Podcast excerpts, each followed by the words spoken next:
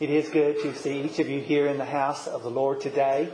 I hope and pray that you've had a wonderful week. It is really good to see Sister Anita and Brother Frank in God's house. He does enable us and gives us strength from day to day. And it is such a blessing to see them and all of our visitors with us. It is always good to see each of you.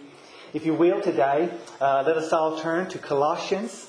Uh, Colossians chapter 2, if you will, Colossians, or excuse me, chapter 1, and we're going to look in verses 12 through 14. And today's message is about being delivered. Being delivered.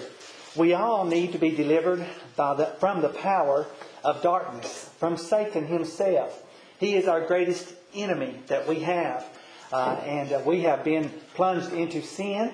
Uh, we are born sinners. Our heart is deceitful and desperately wicked and we need to be delivered from the power of darkness. And here in Colossians chapter 1, we see that God is the one that delivers us from the power of darkness. We need to be also delivered from the curse of the law.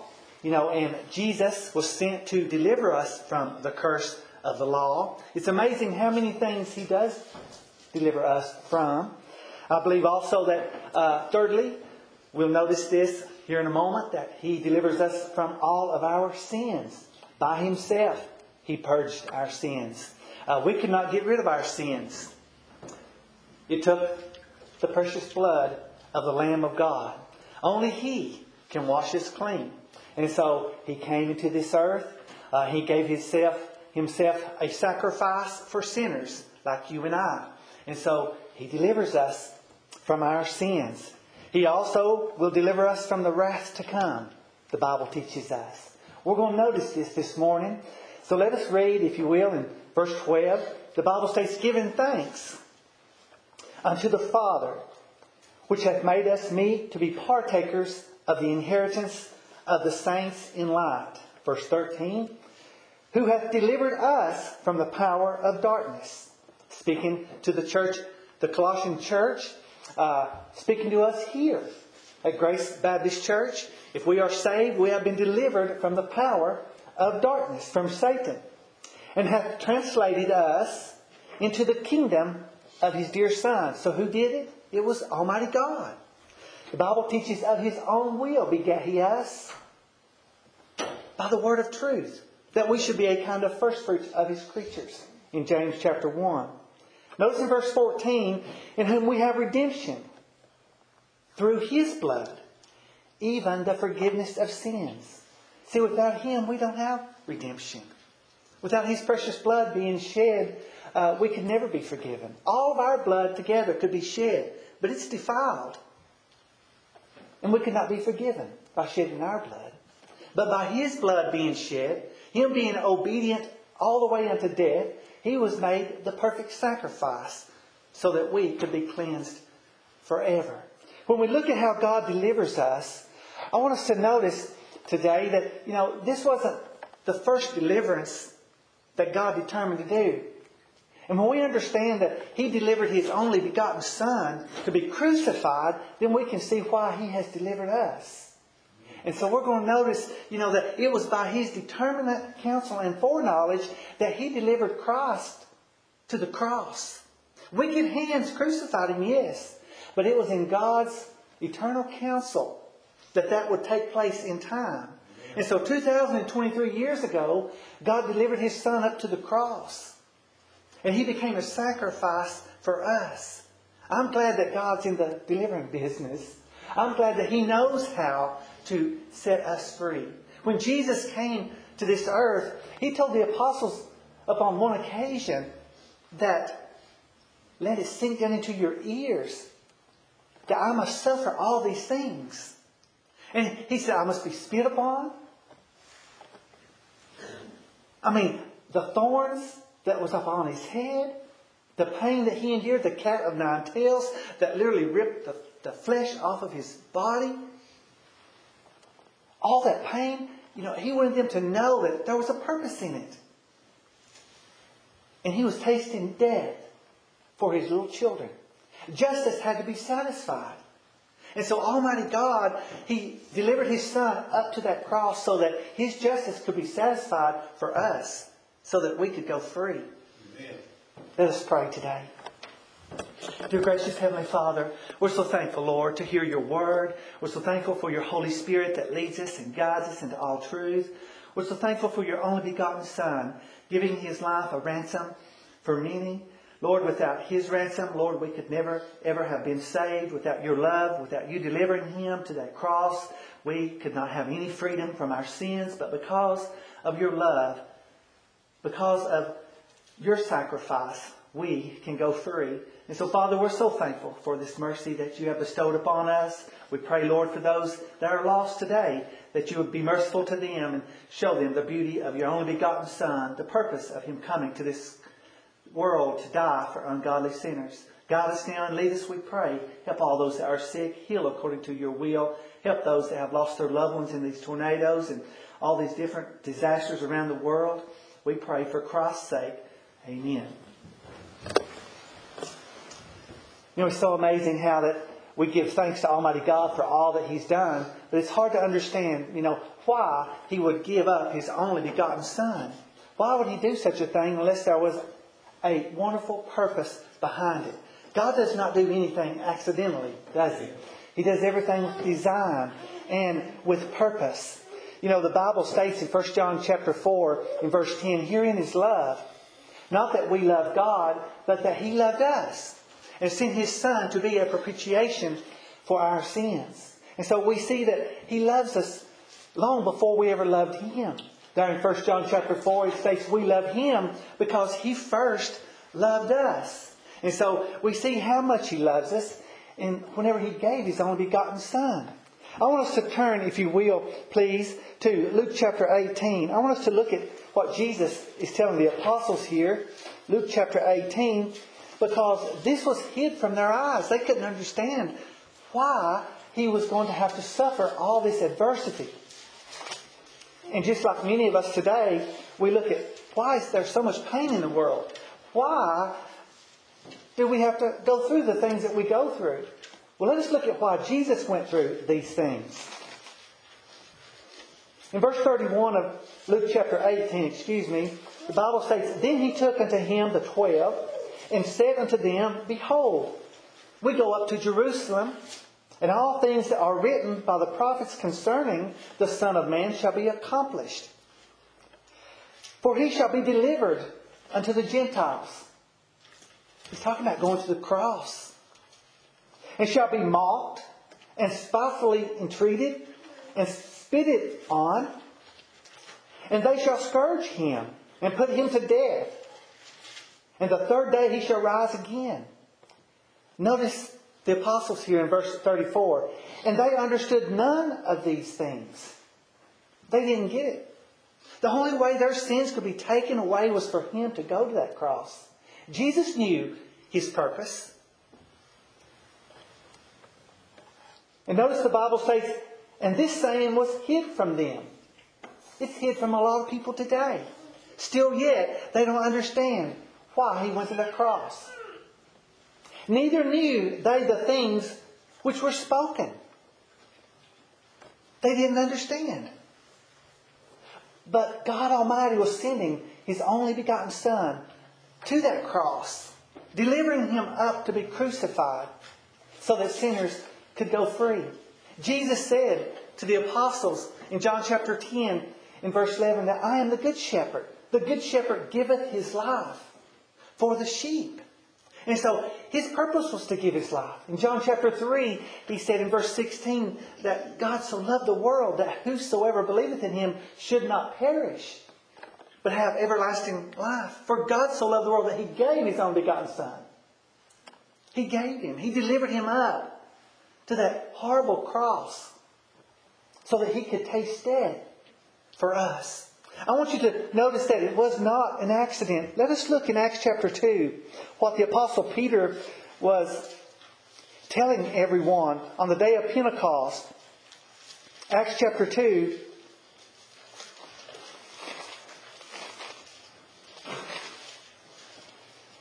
Look at verse 22 and in verse 23. Peter states, Ye men of Israel, hear these words Jesus of Nazareth, a man approved of God among you by miracles and wonders and signs, which God did by him in the midst of you, as ye yourselves also know. They had watched Jesus perform many miracles. God did them through him. He'd raised Lazarus from the dead after he'd been there for four days. He fed 5,000, not counting the women and the children. He had healed lepers. He did all these miracles and many more. And Peter is letting all these people know that you were witness of these things. Jesus had been crucified now. He had been spit upon. He had suffered so horribly upon that cross.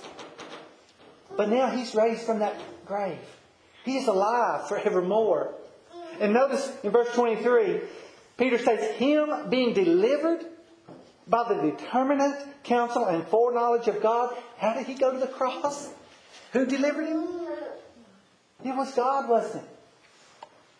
He said, Ye have taken and by wicked hands have crucified and slain, whom God hath raised up, having loosed the pains of death, because it was not possible that he should be holden of it. You see, when we understand that God delivered his only begotten Son by his determinate counsel and foreknowledge for us, then we can understand why he delivers us from the power of darkness why He delivers us from the curse of the law. Why, by His almighty power, He can deliver us from all of our sins and from the wrath to come.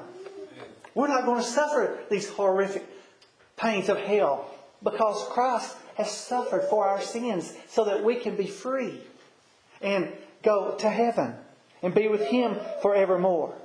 I want you to look in Romans chapter 4 because the Apostle Paul, he's telling us how that Christ was delivered and the purpose of his deliverance. We see who delivered him, and now we're going to see why he was delivered. In verse 25 of Romans chapter 4, speaking to the church at Rome, it states, Who was delivered for our offenses. So there was a purpose why he was going to that cross. It was for our sins, not for any of his own. He was perfect. And was raised again for our justification. This is why God brought him out of the grave. It was so that it was for our justification, so that we could be made just. God sees his children as just and holy. And so we need to see ourselves as God sees us. Romans chapter 8 tells us, Who shall lay anything to the charge of God's elect? It is God that justifieth. Who is he that condemneth? It is Christ that died. Who is even at the right hand of God, who also maketh intercession for us. You see, we're justified by what he did, not by what we do. So we can give Him glory. We can give Him praise. We can give God the honor. And the baby said, Amen. God is good to us. so He delivers us because He delivered His only begotten Son up to that cross to pay our sin debt in full. Without Him, we would be nothing. I think about a, a desperate situation. And if we think about this, we are all in a desperate situation when we are in our sins. The demoniac, we all know the story. Whenever this man, he lived in the tombs. And he was out of his mind. He was possessed with demons. And we know that when Jesus met this man, he put him in his right mind, didn't he? He needed to be delivered from the power of darkness. As I read there in Colossians chapter 1 in verse 13. How that God delivers us from the power of darkness. The demons had power over, over the demoniac. The devil has power over our lives before we are saved. Jesus came to set the captive free. We were the ones held captive. We are the ones that need delivered. And Jesus said, I'm the good shepherd. And the good shepherd goes about seeking his sheep, doesn't he? He goes about hunting, looking. You remember the story in John chapter 4? In verse 4, Jesus said, I must needs go through Samaria. There's the good shepherd seeking his sheep. He found the Samaritan woman there in John chapter 4 at the well. We all know the story. How he saved her. And then many more were saved. They believed upon the Lord Jesus Christ by her own testimony. And just as he delivered her from the power of darkness, he delivered the demoniac from the power of darkness. And each of us that have been saved have been delivered from the power of darkness. Amen. And we must give him glory for that because we can't do that ourselves. It's no accident that, that we all come in here and, and listen to the Word of God. God gathers us together. In John chapter 10, in verse 16, Jesus said, Other sheep I have which are not of this fold, them also I must bring. Who is it that brings us together? Who is it that brings us to the saving knowledge of our Lord Jesus Christ? It is God Almighty. No man can come unto the Father. The Bible tells us in John chapter 6, except the Father which hath sent Christ draw him. So God draws us. And He saves us. He can do it in a second, or He can take months, He could take years, uh, but He does it in His own time. But He's the one, in John chapter 3 and verse 8, He told Nicodemus, He said, The wind bloweth where it listeth, and thou hearest the sound thereof, but canst not tell whence it cometh and whither it goeth. So is everyone, not just some of us, but everyone that is born of the Spirit. You see, the Spirit moves on us at His own appointed time. And nothing is, in, is impossible with the Holy Spirit. In Psalm 110 and verse 3, the Bible says, Thy people shall be willing in the day of His power. You see, when the power of the Holy Spirit comes upon us, we surrender our lives to our Heavenly Father. We believe upon the Lord Jesus Christ because of Him quickening us making us alive, delivering us from the power of darkness, from the devil himself. I'm so thankful that he delivered me from the power of darkness. Without his overwhelming influence, I wouldn't be standing here today. We all have a testimony how that God saves us. And we need to share that testimony with others. How that if he would save a sinner like me, he can save you as well. The Apostle Paul, he had a wonderful testimony, didn't he? Whenever the Lord saved him, he was literally persecuting Christians in Acts chapter 9. And the Lord met him that day, the Good Shepherd, knocked that little lost sheep off that horse. And there he lay, blinded for three days and three nights. And Jesus said unto him, Saul, Saul, why persecutest thou me? Convicted him of his sins, didn't he? Isn't that what the Lord speaks to us? Why are you still sinning against me? Why haven't you surrendered your life to me? Quit fighting against me. Surrender. We've seen that invitational home, don't Invitational hymn. We, I surrender all. And that's what we need to do. Saul of Tarsus said, Lord, what wilt thou have me to do? Later, Paul was inspired to write, This is a faithful saying and worthy of all acceptation that Christ Jesus came into the world to save sinners, of whom I am chief. He said, I am less than the least of all saints because I persecuted the church. But God had mercy upon him, just as he has mercy upon us. He was inspired to write in Hebrews chapter 2, Wherefore in all things it behooved him to be made like unto his brethren, that he might be a merciful and faithful high priest in things pertaining to God, to make reconciliation for the sins of the people. For in that he himself hath suffered being tempted, he is able also to succor them that are tempted. He said, Wherefore, holy brethren, consider Christ Jesus, our faithful high priest. Consider him. Look unto Jesus. Look unto the one that can wash away your sins. I mean, it behooved him to be made like unto us. He took upon him flesh He knows everything that we feel.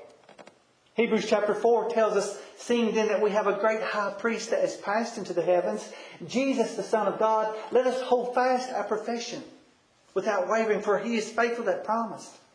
For we have not an high priest which cannot be touched with the feeling of our infirmities, but was in all points tempted like as we are, yet without sin. It behooved him to feel all these things that we feel, yet without sin, so he could be a merciful and faithful high priest to us. Hebrews chapter 7 verse 25 tells us, Wherefore he is able also to save them to the uttermost. Look at the power he has once he saves us. He had this power before he saved us, but look at it, how he has it over us personally. He's able to save us to the uttermost that come unto God by him, seeing that he ever liveth to make intercession for us. He's able to be our intercessor, our advocate, forever and ever. I'm thankful that he cares, aren't you? I'm thankful that he is able to deliver us from the power of darkness, that he is ours forevermore. In 2 Corinthians, in chapter 4, in verse 3 and 4, the Bible states, If our gospel be hid, it's hid to them that are lost. In whom the God of this world, that's with a little g there, that's the devil himself, And whom the God of this world hath blinded the minds of them which believe not, lest the light of the glorious gospel of Christ should shine in unto them. You see, He quickens us. He makes us alive unto Himself by His power. We can't do that ourselves. That's impossible for the dead to awake themselves, isn't it? We are spiritually dead like the prodigal son. You know, we're walking in the flesh. We love the desires of the flesh. We follow fully after Satan and his ways because of our sinful nature, our depraved nature. And the Lord has to be the one to deliver us. And so he does that very thing. So we can give him praise and honor for this mighty act that he has performed upon us. When Peter was done preaching, the Holy Spirit moved on 3,000 souls there in the book of Acts. And they were saved. The Lord added to the church daily such as should be saved, the Bible tells us. In Acts chapter 13 and verse 48, the Bible tells us, and as many as were ordained to eternal life believed. You must believe that Jesus is your Savior. You must obey the gospel call and not reject the gospel call. Run to Jesus. Come unto Jesus. And you'll find yourself delivered from this enemy called Satan. You'll find that greater is He that's in you than He that is in the world. You'll find that He'll help you through your failures every single day of your life when you depend upon Him. He won't be like your enemy that drags you farther and farther into sin. He'll cause you to hate sin more and more and more as you walk with Him. Philippians chapter 1 and verse 6 tells us, being confident of this very thing, that He, that's God, which hath begun a good work in you, will perform it until the day of Jesus Christ. You see, He doesn't stop performing that good work in all of His new creatures that He has created. We are His workmanship, created in Christ Jesus unto good works. He gives us a desire to do that which is right, something we didn't have before. In our lost condition, we was under the power of Satan, and you didn't have to make us go out and live in sin like the prodigal son. He wanted the father's inheritance, his father's inheritance, and he wanted to waste it with riotous living. That was his desire. And he did just that, didn't he? Until God Almighty delivered him. Got a hold of his circumstances. See, God does that, doesn't he? He goes right to where you are. Just like Jesus with the Samaritan woman, he said, Call thy husband. He knew she had had five. And the one that she was with was not her husband. Jesus already knew all that. Just like he knows everything about us. But he got her attention. He got her to thinking about her circumstances. Just with the prodigal son. All of a sudden he lost the inheritance. Who was in control of his inheritance? In reality, it was God, wasn't it? Who was in control of his friends that he was making? God just allowed him, by his permissive will, to go ahead and make all the wrong friends. But they all left him, didn't he? Didn't they? He finally got a job, but he was feeding the pigs, something that a Jew was not supposed to be doing. And uh, there he was, and he got so hungry, so hungry, that all of a sudden he came to himself the Bible tells us. I believe that's when he was quickened, Brother Jonathan.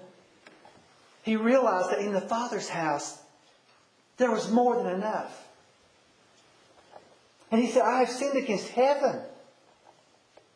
He'd sinned against his Father. There's his confession, isn't it? There's his repentance. Repentance is a changed mind which produces an outward act of conduct. That's what true repentance is. It's not a fake profession. So he turned and he went to the Father's house. It was all because God got a hold of him in his circumstances down there. It was no accident that he went broke. No accident that all of his friends left him. And the Bible says, you read in Luke chapter 16, that nobody gave unto him. God can get a hold of your situation in such a way that, that nobody wants anything to do with you. But aren't you thankful that God Almighty sent His Son to die for the ungodly? Even when we have utterly failed and lost everything, God is able to help us. He's going to come up and preach with us. and we find that, you know, He delivered the prodigal son. Because of His love and because of His mercy, because He was one of His little lost sheep just like He delivers us. He changes our desires. We're trapped in sin, in the lust of the flesh. He gets us out of that trap. He shows us how beautiful His Son is. Even Jesus Himself said in Matthew chapter 11, verse 28, Come unto me, all you that labor and are heavy laden, and I will give you rest. Take my yoke upon you and learn of me. For I am meek and lowly in heart, and you shall find rest unto your souls. For my yoke is easy, and my burden is light. You see, Jesus encourages us to come unto Him. He's the only Savior. And God delivered Him up to that cross by His determinate counsel and foreknowledge so that we could be delivered from the power of darkness, from Satan. And secondly, so that we can be delivered from the curse of the law. In the time of Christ, there were 613 laws. And the Pharisees, they were trying to keep them all. And by their traditions, they were making the law of none effect. Jesus said to them, but you see, Jesus, He came to keep the law for us. He came to deliver us from the curse of the law. And I want us to notice this because we'll give God the glory for His delivering power when we see how great He is. Look in Galatians chapter 3 today. Galatians chapter 3. Look in verse 13.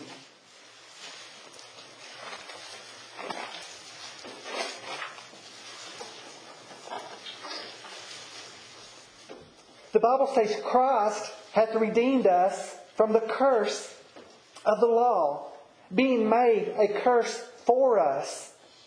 For it is written, Cursed is every one that hangeth on a tree. None of us can be saved by keeping the law, by our own righteousness. Paul, he kept telling us in Romans chapter 6 that we're not under the law, we're under grace. In the new covenant, the everlasting covenant of grace, we see that Christ delivered us from the curse of the law. He was made a curse for us. This suffering that He endured upon that horrible cross was so that the law could be fulfilled for us. And when we see what He has accomplished for us, when we see that He has fulfilled the law for us, then we stop trying to fulfill it ourselves. We stop trying to cause God to tell us, you're approved now by your good deeds. No, we are approved by the obedience of Christ. Through one man's disobedience, we were made sinners. So by the obedience of one, Romans chapter 5 and verse 19 tells us that we are made righteous. Isn't that wonderful to know that God Almighty has delivered us from the curse of the law, that now He sees us as being made righteous? Because Christ kept the law for us. We couldn't keep it. He knew we couldn't keep it. And so Jesus himself went to that cross so that we could be free from this, all these curses. You see, under the Old Testament, if you were caught being mean to your parents, you suffered death. And all these other sins, you know, many sins, you suffered the penalty of death for breaking the laws. When Moses came with the Ten Commandments, he feared exceedingly they were already breaking the laws. He got so frustrated himself, he broke the Ten Commandments, didn't he? Literally. And God made another set. For by the law is the knowledge of sin.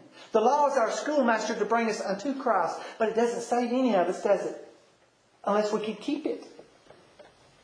And we all know that if you offend in one point, you're guilty of all, so none of us can keep it. So I'm thankful that God delivered His Son by His determinate counsel and foreknowledge upon that cross to keep the whole law for us. I want you to look at this in Romans chapter 8. Romans chapter 8. It tells this about Jesus in verse 2. It states, For the law of the Spirit of life in Christ Jesus hath made me free from the sin, from the law of sin and death. For what the law could not do, in that it was weak through the flesh. See, the law was perfect. God's laws are perfect. But it's weak through the flesh because of us. The law isn't weak. It's, we can keep it. Now notice God sending His own Son in the likeness of sinful flesh. And for sin, condemned, meaning judged. Sin in the flesh. Verse 4 that the righteousness of the law might be fulfilled in Jesus or in us. It's in us. Jesus fulfilled it for us who walk not after the flesh but after the Spirit. I'm glad that Jesus fulfilled the law for me. And now there is no more curse that can come upon me. Aren't you thankful today that, that you know when you fall short of the glory of God that, that you don't have to be afraid anymore? That the curse is not going to come upon you, it came upon your Savior. He came upon the one that went to the cross for all of your sins. God is not going to make you pay a penalty that He charged His Son for, is He?